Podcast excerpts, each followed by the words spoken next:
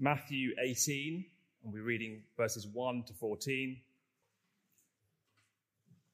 At that time, the disciples came to Jesus, saying, Who is the greatest in the kingdom of heaven? And calling to him a child, he put him in the midst of them and said, Truly, I say to you, unless you turn and become like children, you will never enter the kingdom of heaven. Whoever humbles himself like this child is the greatest in the kingdom of heaven. Whoever receives one such child in my name receives me. But whoever causes one of these little ones who believe in me to sin, it would be better for him to have a great millstone fastened around his neck and to be drowned in the depths of the sea. Woe to the world for temptations to sin! But it is necessary that temptations come, but woe to the one by whom the temptation comes. And if your hand or your foot causes you to sin, cut it off and throw it away. It is better for you to enter life crippled or lame than with two hands or two feet to be thrown into the eternal fire. And if your eye causes you to sin, tear it out and throw it away. It is better for you to enter life with one eye than with two eyes to be thrown into the hell of fire. See that you do not despise one of these little ones.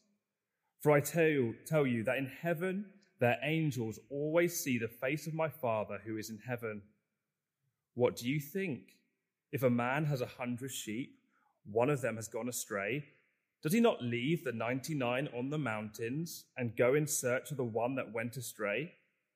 And if he finds it, truly I say to you, he rejoices over it more than the other 99 that never went astray. So it is not the will of my Father who is in heaven that one of these little ones should perish. Many businesses and organizations, many families have a kind of motto or a brand logo that sums up verbally and visually the essence of what they want to be about. Maybe it's a, of, a statement of core values or an easily recognizable picture, sort of code of conduct that's going to govern their employees. And I mean, many of us will realize that in, here in the West, because of our history, lots of them seem to be in Latin.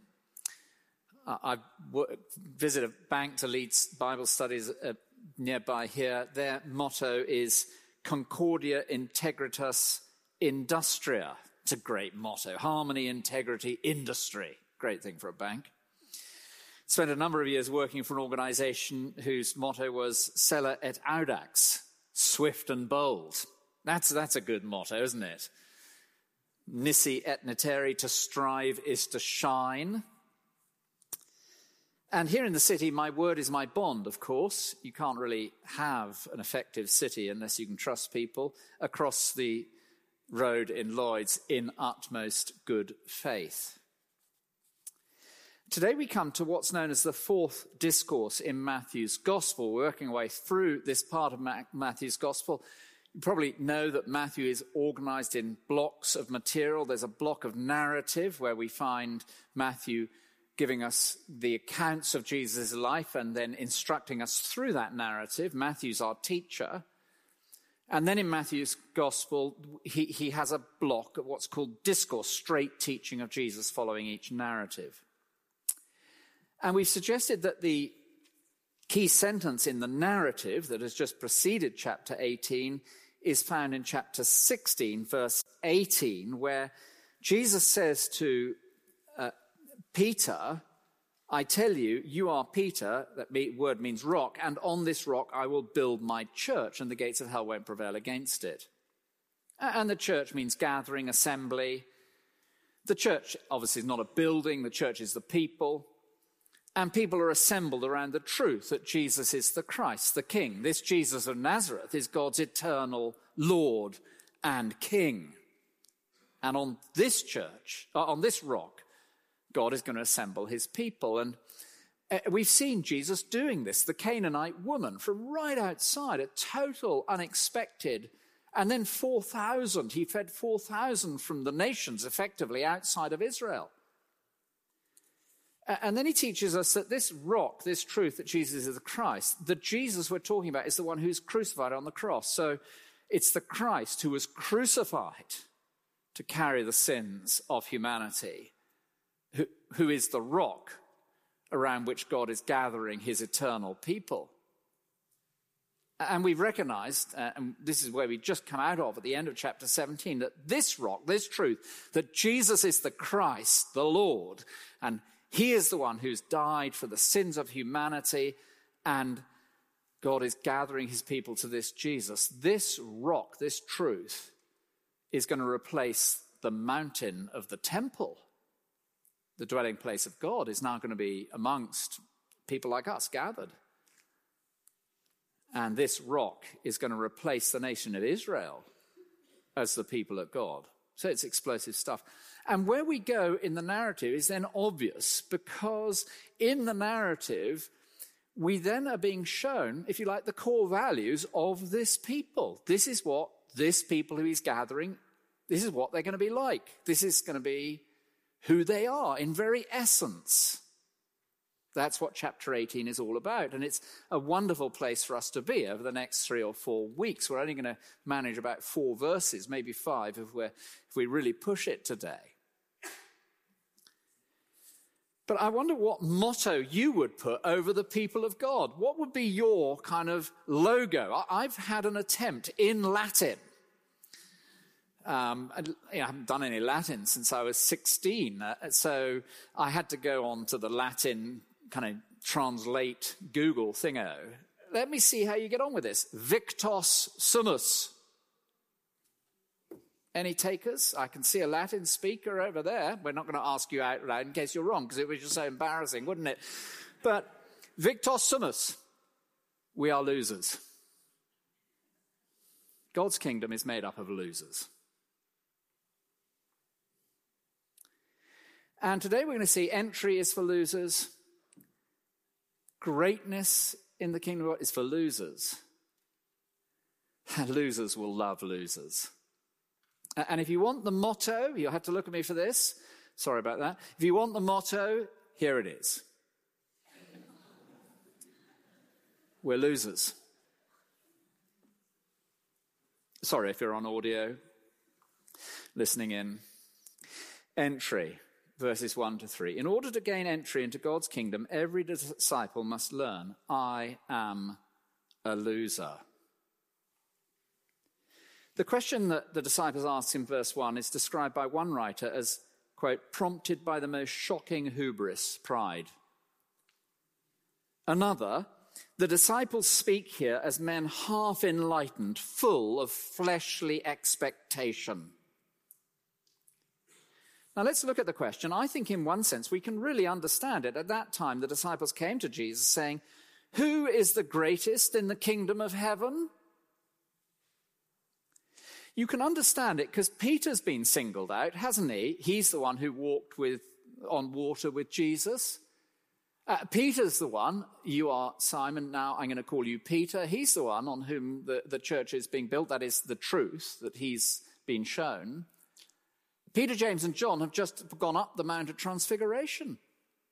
So you can kind of understand this question and, and, this kind of, well, who is greatest? Is there an inner ring? Do, do some stand above others? Uh, are some a cut above the rest? And it does look like they're jockeying for position in the way that Jesus turns to them and say, unless you turn, and did they think that matters of status and rank and privilege and position were really what count? Were they wrapped up in a worldly way of thinking? My place in the pecking order compared to the next man or woman? Well, I think they were. And the word for child in verse 2 is a fascinating word. It's actually the diminutive for child, it's little child. So, verse 2 Calling to him a child, he put him in the midst of them. We're talking toddlers. So, three and overs, please, in that direction. No, we're talking this direction the crash, toddlers. And would one of the nearly three year olds, late two year olds, please step up here on the platform for a moment? Unless you turn and become like one of these. And the language of verse 3 then drives it home. Truly, I say to you, unless you turn and become like children, you will never enter the kingdom of heaven. Truly makes this as strong and as authoritative as it could be, unless fortifies it further. Truly, unless. To turn is to take a deliberate course in the opposite direction to the one in which one's going. It's a 180 degree affair. It's a turning around that's in mind, and it suggests that the natural course of man is in the other direction. By nature, the disciples, with the rest of humanity, are heading in the direction of self promotion, pride, self advancement, and preening. Unless you turn. Actually, one of the translations says, unless you are converted. And the never enter in the original is a double negative. Uh, no, you will not enter. Uh, you'll never, ever enter. You, you absolutely will not enter unless you turn and become like a little child. Now, that raises the question well, what is it about this child? And popular understanding has a number of things. Is it that the child is naive, you know, asks no questions? And so is Jesus saying, unless you're really simple, simplistic, seek little understanding, that can hardly be true. I mean, this comes in the middle of 28 chapters of dense teaching. Peter insists that we must crave the wordy milk, really study hard God's word if we're going to grow up. And John writes 21 chapters in order that we may have evidence, and he expects us to explore it and weigh it. So it's not kind of naive acceptance that Jesus is talking about when he talks about little children. Empty your mind and try believing 25 impossible things before breakfast, like the Red Queen in Alice. So is it that the child is innocent? Well, now there's a thought. No, it can't be the case. Jesus stresses over and again that the crooked and dishonest and evil nature of the human heart. In fact, just a couple of chapters earlier, out of the heart of a person come evil thoughts, murder, adultery, sexual immorality, theft, false witness, and slander. Is it that the child is trusting or self effacing? I think not. Look at me, mummy. So, people who suggest those sort of things, one has to say, can't have been parents, or uncle or aunts, or godparents, or teachers, or a child themselves. Let's go and work for a week in the creche, shall we? See what children are really like. No, the child in the first century had none of the status or protection that have come to children as a result of the Christian teaching that has shaped our culture. The child was a possession. The child had no position. The child had no right, no rank, no recognition, no standing. The child was ignored and undervalued, unconsulted and unnoticed. The child was no mover and shaker. When the child entered the room, they were to keep quiet the child's opinion was not sought or valued. The child would never be an industry expert.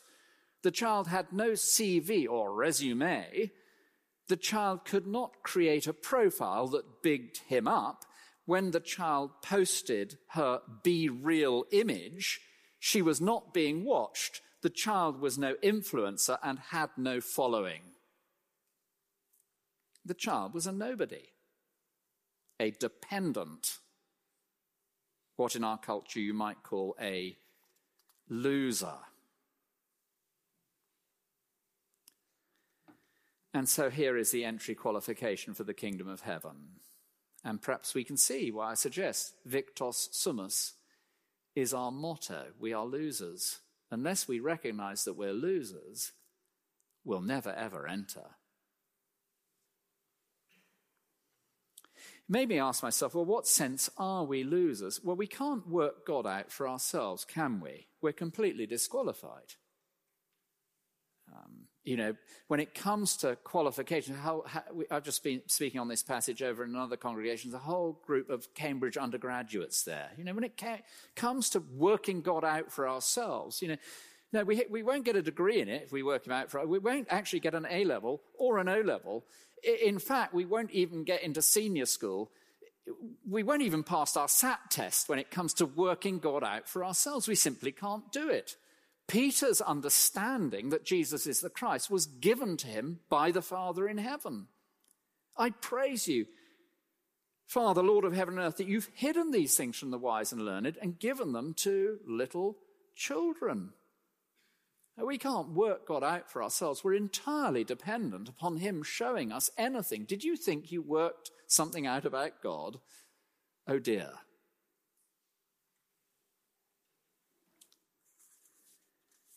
But then we can't enter God's kingdom for ourselves because we're completely disqualified. It's not just that we can't see who God is for ourselves, we can't actually get into His family for ourselves. We can't even say the Lord's Prayer effectively without Him ent- giving us entry into His family. We're losers, we're disqualified.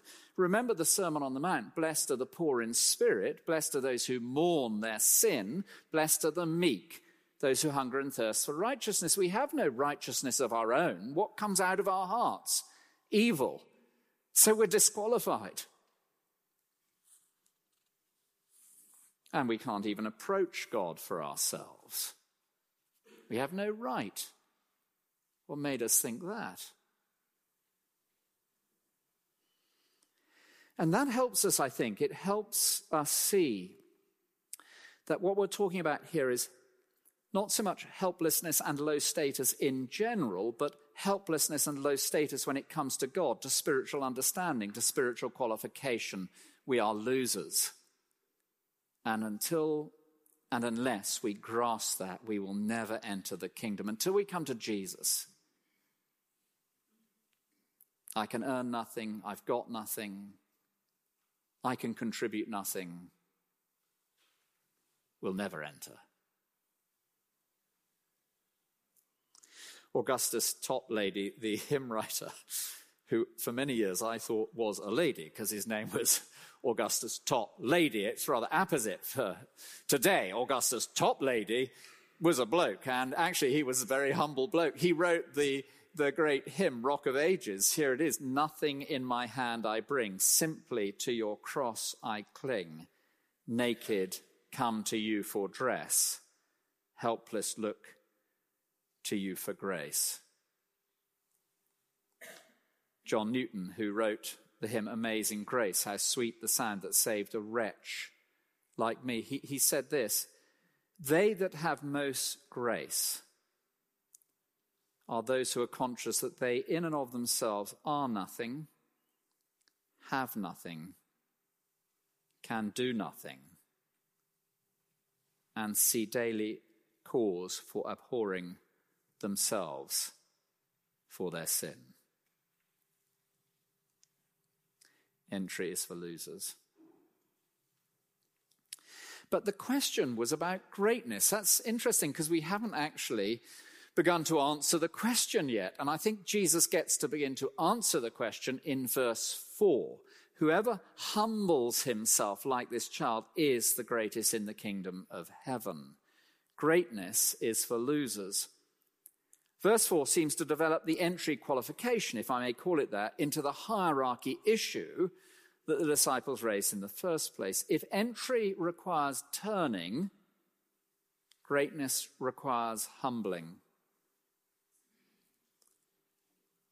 Whoever humbles himself like this child is the greatest in the kingdom.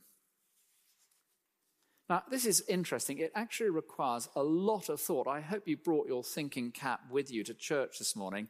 You may not need it in the week when you're doing your job, but you definitely need it on a Sunday when you come to church.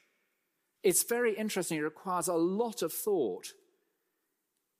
I mean, it shows us that there really is a hierarchy in the kingdom of heaven. That's interesting, isn't it? Every kingdom has its hierarchy. You can't escape hierarchy. We really are very naive if we think we can have an organization without hierarchy. The question is, what marks that hierarchy out? The word to humble is a word that means to make low, to lower, to bring low, to abase, to level. And it's used of climbing down or stripping off or lowering one's position. And so it seems from verse 4 that loser status, humility, is never something from which a person graduates. It seems in the kingdom that as a person grows in maturity, so that person grows in humility. It seems that it's not that we humble ourselves in order to enter, but once in, we begin to preen ourselves. We found a new area in which we can push ourselves forward, the church, pushing for promotion in the pecking order. Humility is, if you like, the one key performance indicator that measures a person's rank. I came across this quote uh, this week um, as I was listening to somebody else's talk on, on this passage, and he, he was quoting from a biography where the writer said this about himself I have never lost that quality of childlike humility that characterizes all truly great men. I've never lost that quality of childlike humility that characterizes all truly great men. Now, when we enter the kingdom, we enter on the basis that we bring nothing. As we go on in the life of the church, oh, outside of Jesus, we have nothing to bring. Humility, humility, humility. We used to go and visit for weekends away a conference center called Initial Style, and Initial Style had on its wall above the serving point or to the right of it, I think, some of the characteristics they hope to see in their employees. I can't remember what they were, but it was, you know, politeness, every guest matters, you know, here to serve and all this sort of stuff. Well, such such a, a list for the Christian humility, humility, humility. Good question on the annual review, isn't it? How's the humility going? A great point for leaving Sunday, which today we're saying farewell to a number of staff. We're big on training here and sending people out. Humility as we go. Well, I mentioned I listened to a talk. It's a very dangerous thing to do as a preacher. I was thinking, you know, um, I'd love to listen to somebody else teach this passage, and I did. Christopher Ash. If you want to hear a really good talk on this passage, go onto the website, download Christopher Ash's talk. It's absolutely outstanding.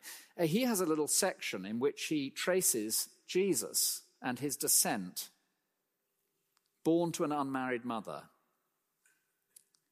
in circumstances that brought great shame, hated in infancy by Herod, lived at Nazareth Nazareth, that's the equivalent of Tunbridge Wells, the sort of place nobody wants to. I'm sorry, that's. Worked in manual labor, had disciples who were fishermen, nowhere to lay his head, maligned by his opponents, rejected by those of his own town, delivered over to the Gentiles who crucified him. So, what marked Jesus out? On, on, what basis was he considered great? How come ultimately he was exalted? Uh, he did not consider equality with God a thing to be grasped and exploited for his own end. He made himself nothing. He emptied himself into the form of a slave, and he humbled himself to the point of death. And if Jesus evidenced the very character of God, and at the very heart of that character is humility, would it not be bizarre if his church had as its characteristic pride?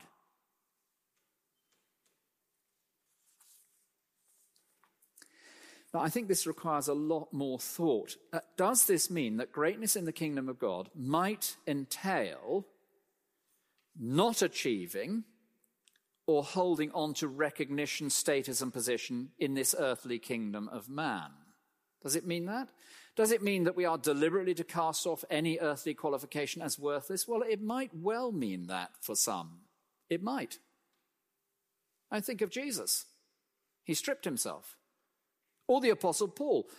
who was aristocracy, really, from the tribe of Benjamin. He had the education to match, an establishment membership, Hebrew of Hebrews, accomplishment. Why? He was a Pharisee as to the law, blameless. He'd been to the best school, the best university, the best law firm. He had the best resume, the best list of accomplishments. I count all things as rubbish. Does this mean that we should cease striving with all his energy to use all our gifts and all our energies in the proclamation of his gospel and the service of his people? Yes, yes. So we use everything we are whatever God has made us, the privilege God might have got, given us, to one end. For some, it might mean actually dropping to the bottom of the sea all of those qualifications, those titles, those prominent positions, those things, we, those degrees. John Sung, I mentioned on Sunday evening a couple of weeks ago, one of my heroes, John Sung. There can hardly be an Asian person who doesn't, in one way or another, trace back somewhere along the line to their Christian faith to John Sung who was one of the greatest evangelists China has ever known. And he went to America at the beginning of the 20th century, one of the first Chinese to go to America for education. And when he was there, he was a bright boy. He got his degree in 18 months. And in the next 18 months, he got his PhD. And uh, he achieved every prize there was to win in terms of medals and titles and all the rest of it. And he's returning home. He's decided, he's become a Christian, to be a gospel worker.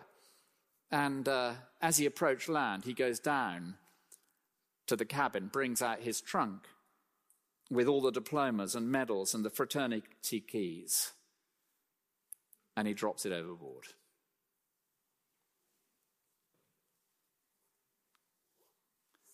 And for some of us, our status, whatever it might be, as we take a different call, as God moves us to, well, it may be taking a very, very, very different position. Does this mean that you and I will strip off everything from ourselves? That within ourselves we think, oh, we're real winners. I'm not a loser. I- am a self qualified achiever. I deserve to be pushed forward in the church. I, I should be a front runner what I'm capable of should be recognized.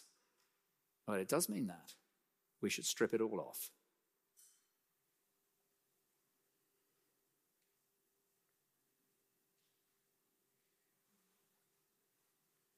If we are not prepared to consider ourselves at the bottom of the pile, place ourselves at the disposal of whichever group of people amongst whom the Lord Jesus places us to serve, we will only ever be minnows in the kingdom.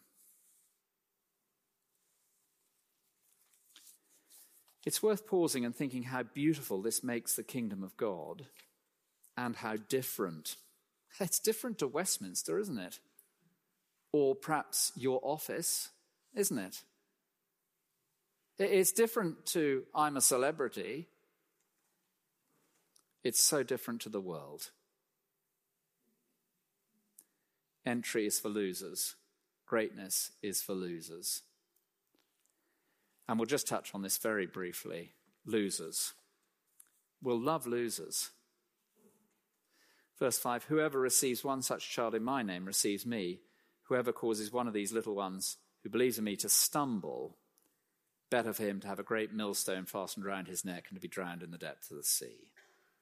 The one such child there refers to the Christian disciple Jesus is not suggesting that being nice to kids means we find ourselves belonging to Jesus. UNICEF is great, Help a London Child is a wonderful thing, but the little child here, actually refers to disciples. It's the way Jesus talks about his disciples throughout this chapter, in chapter 25 and chapter 10 of this gospel. And to receive is to welcome a loser. And it makes the church so wonderful because we come to the Lord Jesus with nothing in our hand. And we come to the Lord Jesus with able to contribute nothing, only able to receive from Him.